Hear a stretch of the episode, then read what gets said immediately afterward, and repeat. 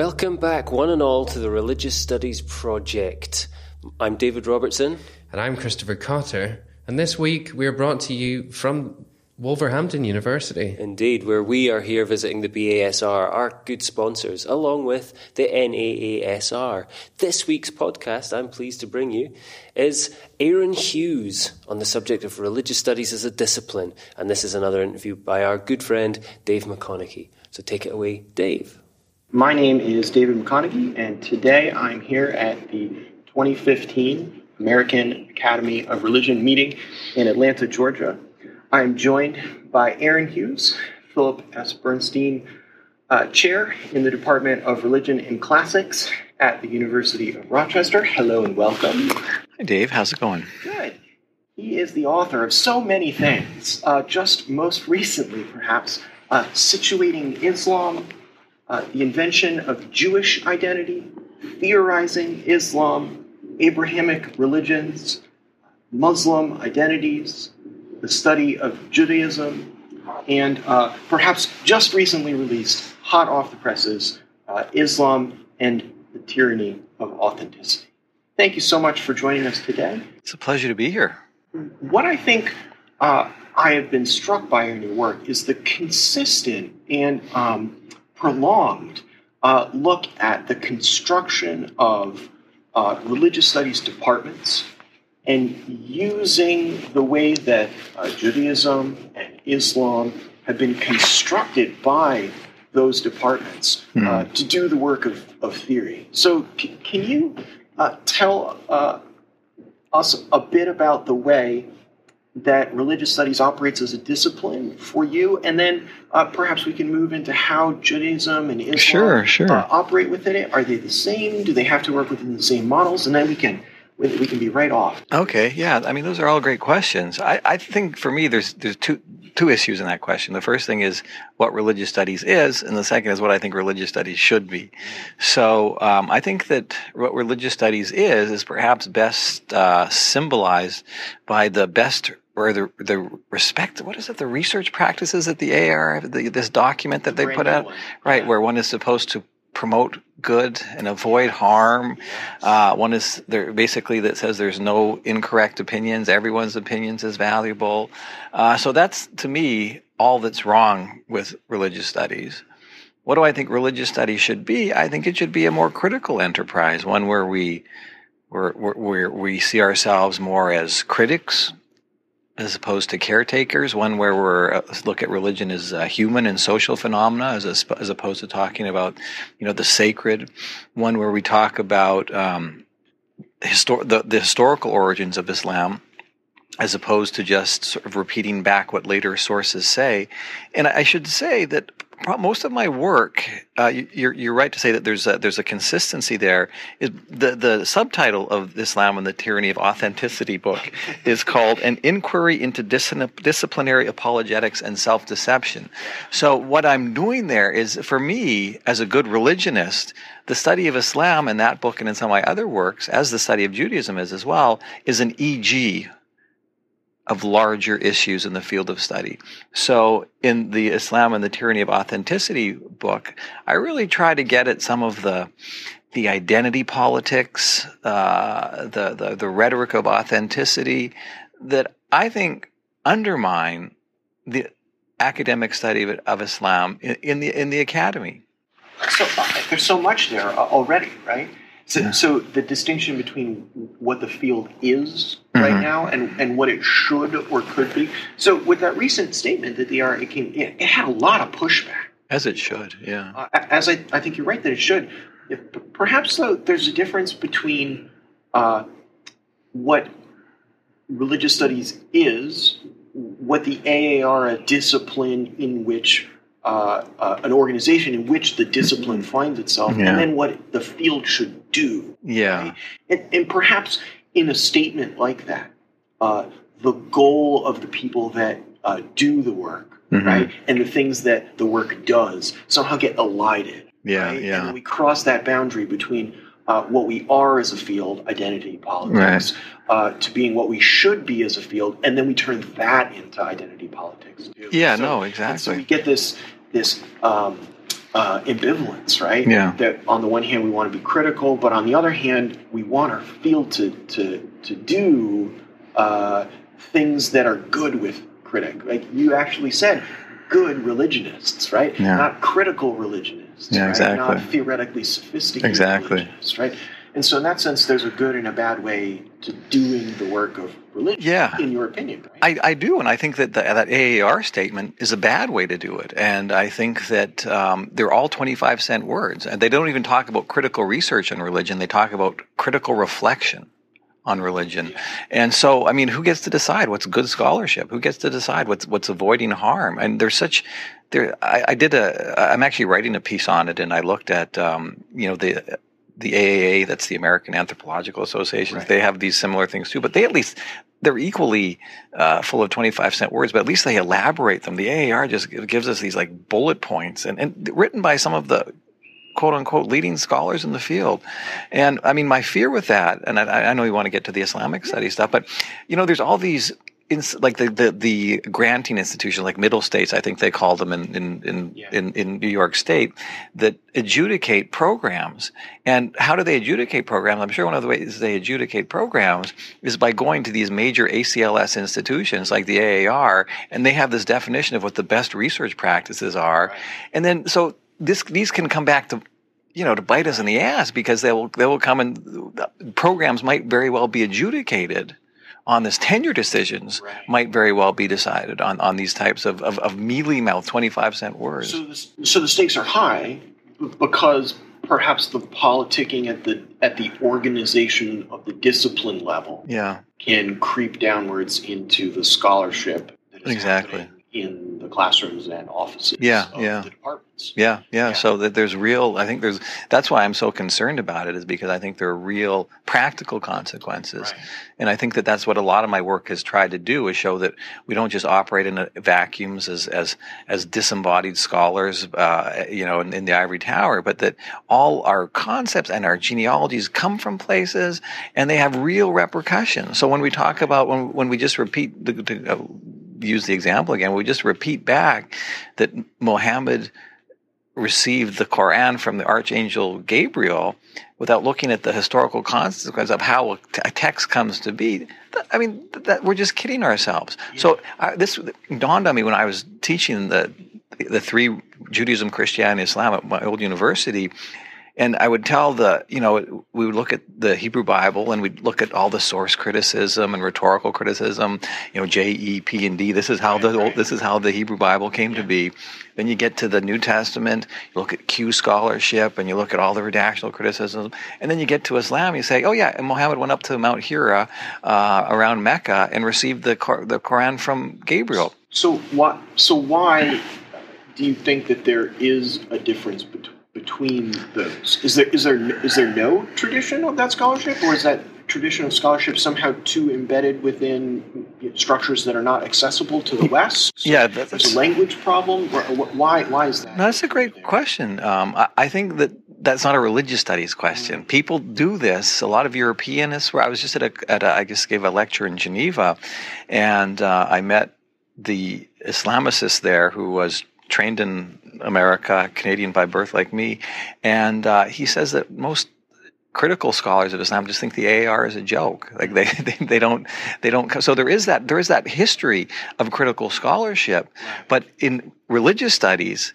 Islamic religious studies, which I differentiate from Islamic studies, that's now written off as Orientalist, or as, or, or even worse, uh, Islamophobic.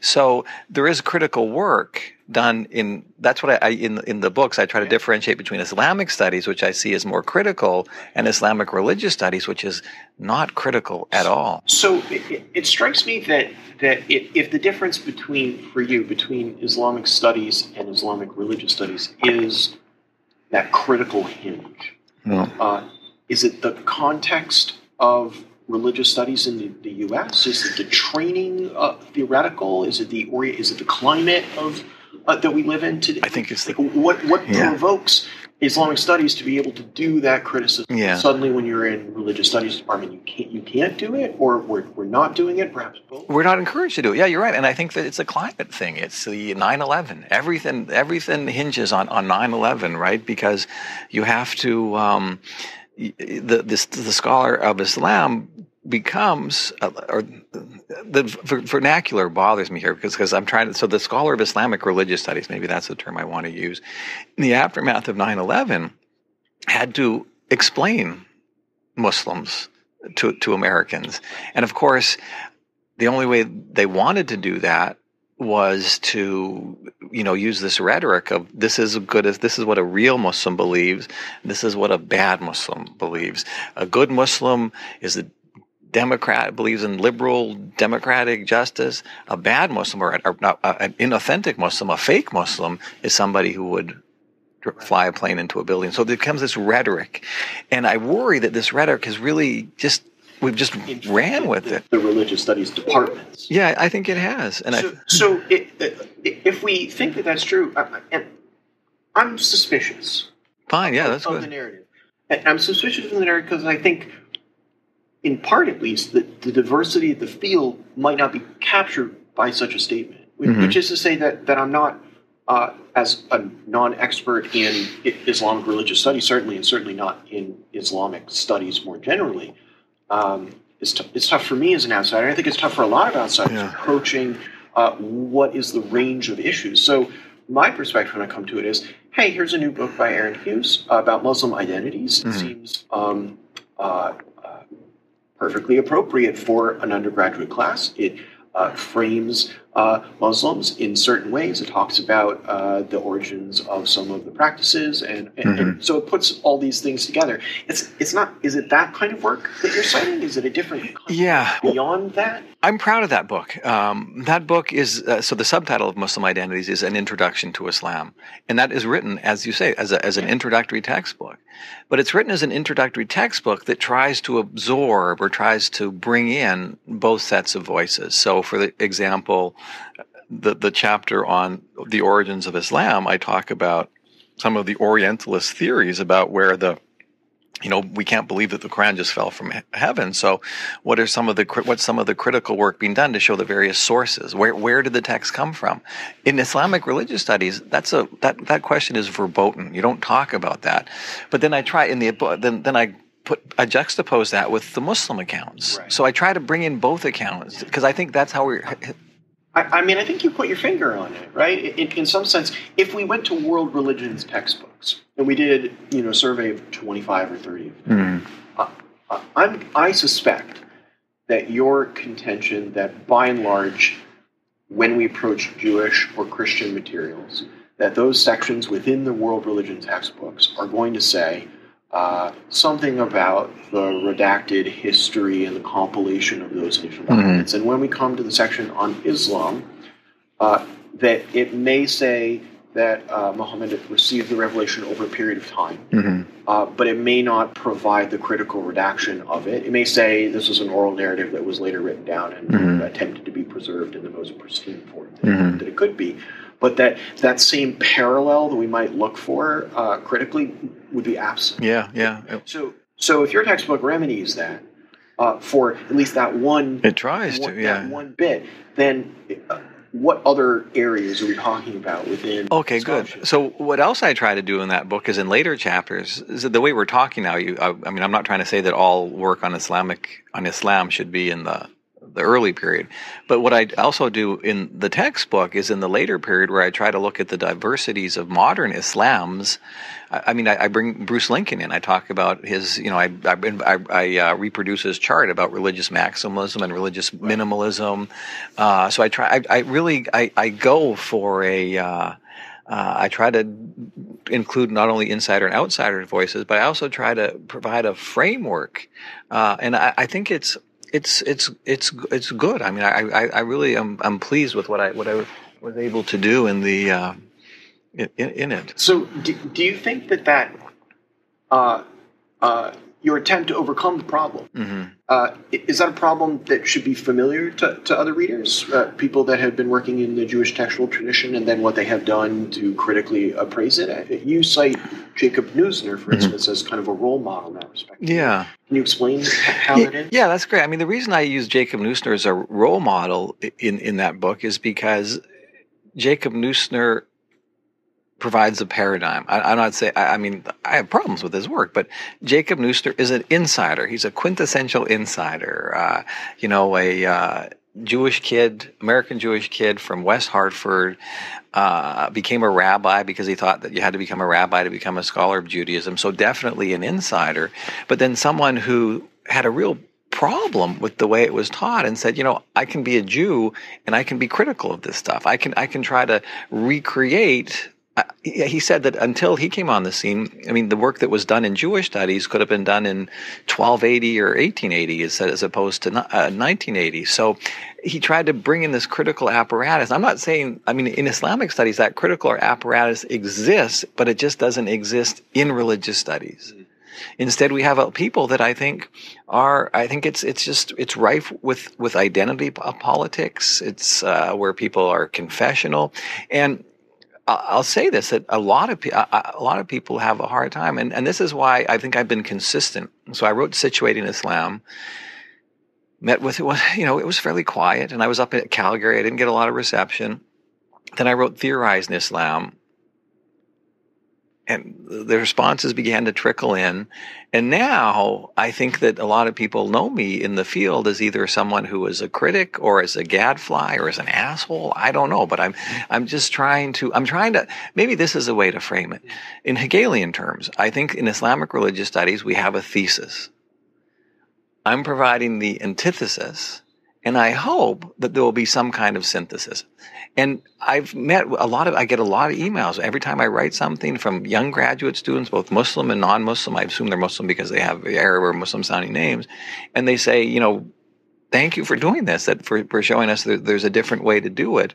Because, you know, th- this goes back to the politics of the academy. When the apologists call the shots, they're, these are the ones that write, these are the guys that are the do the blind peer reviews. These are the people that read tenure files. So fields are inherently conservative.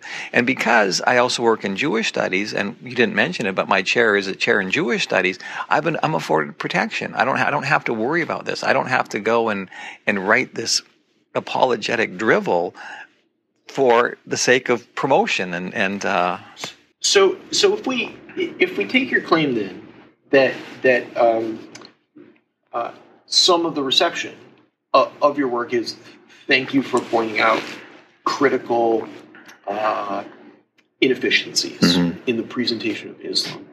Um, I, I have to ask because I think it kind of is in the public waters uh, when we present that criticism. yeah. if if uh, when I should not say if when uh, J. Z. Smith and Bryan Rennie right uh, when they confronted Eliade with uh, accusations that Eliade's work was crypto theological Mhm. right that he had been doing nothing but promoting a new essentialist That's version right. of religion you know of the sacred within Mhm. religious studies even Mhm. though what he was doing was theological um, the question is if we're going to do a move like that right if we're going to say uh, some of you that are working in uh, Islamic religious studies, to Mhm. use your term, uh, seem to be doing theology or normative American liberal, neoliberal, Mhm. pluralistic uh, valuing of Islam.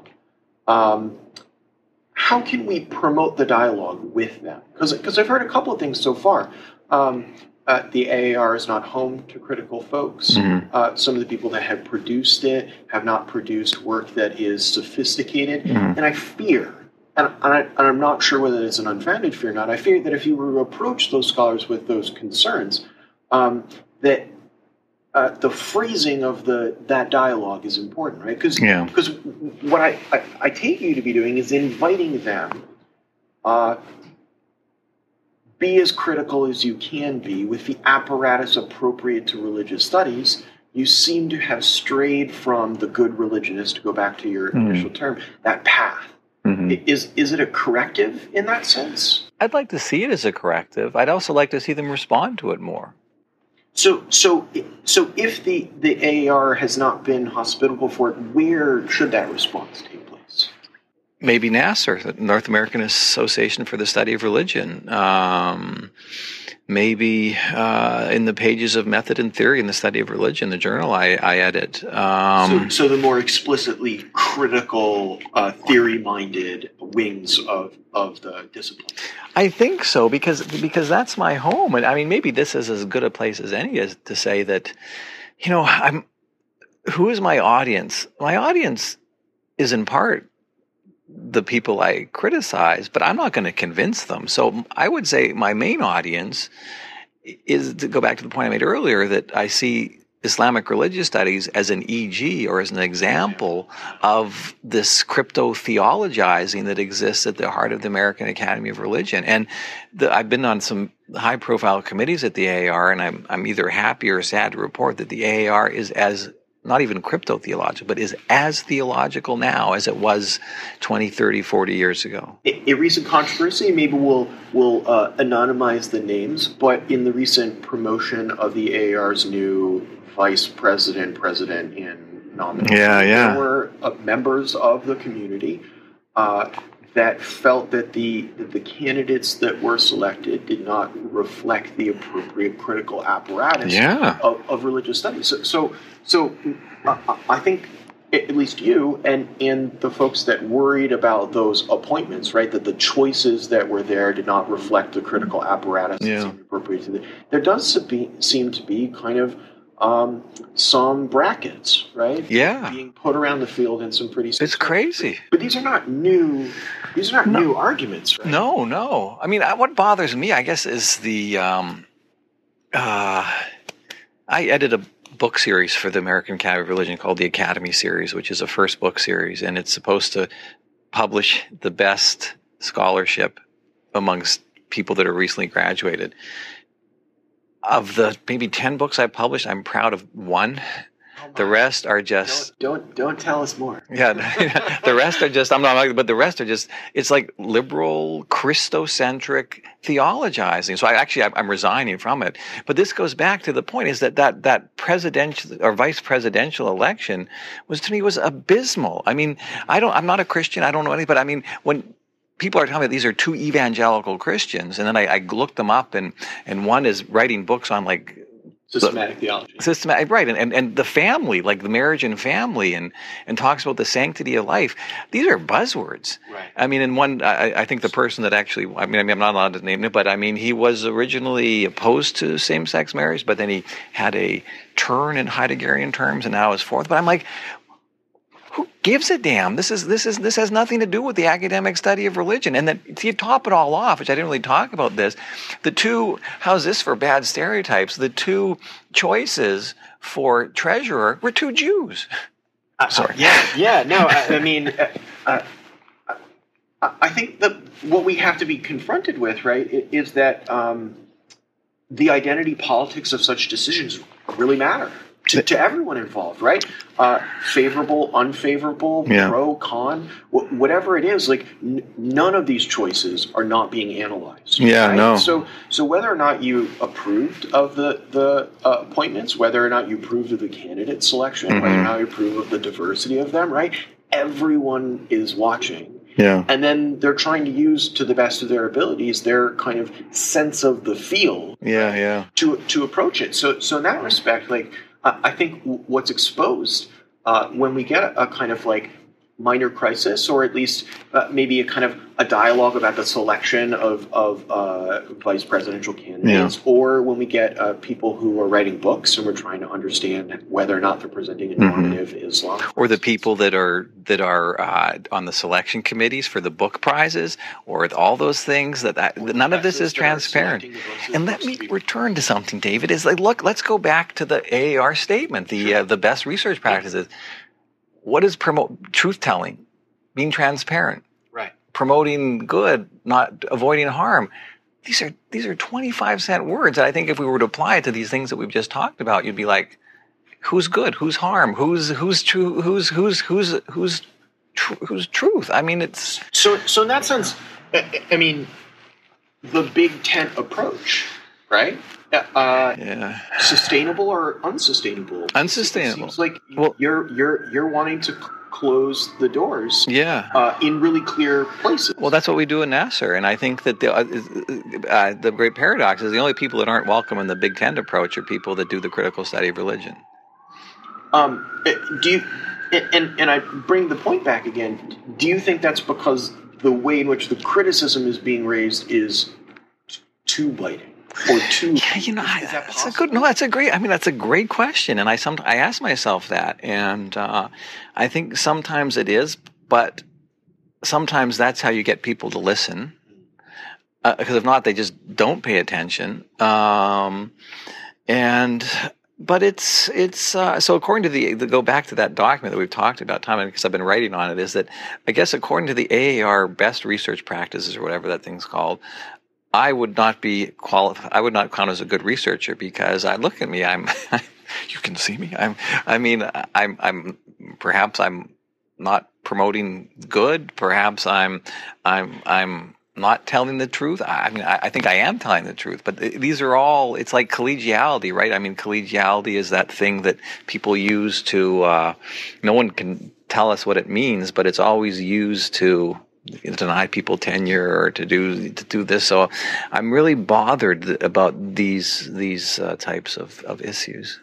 So I want to be charitable both to, to the people that we're criticizing Yeah, yeah, and and to the to the perspectives of criticism. And I think the the way perhaps for us to do that is in this short interview format. yeah, um, where you know I think it's easy for um, us to say, "Hey, go read the full argument." I, I think in part, um, perhaps what differentiates it for me is if I'm criticizing uh, uh, a work, Mhm. right?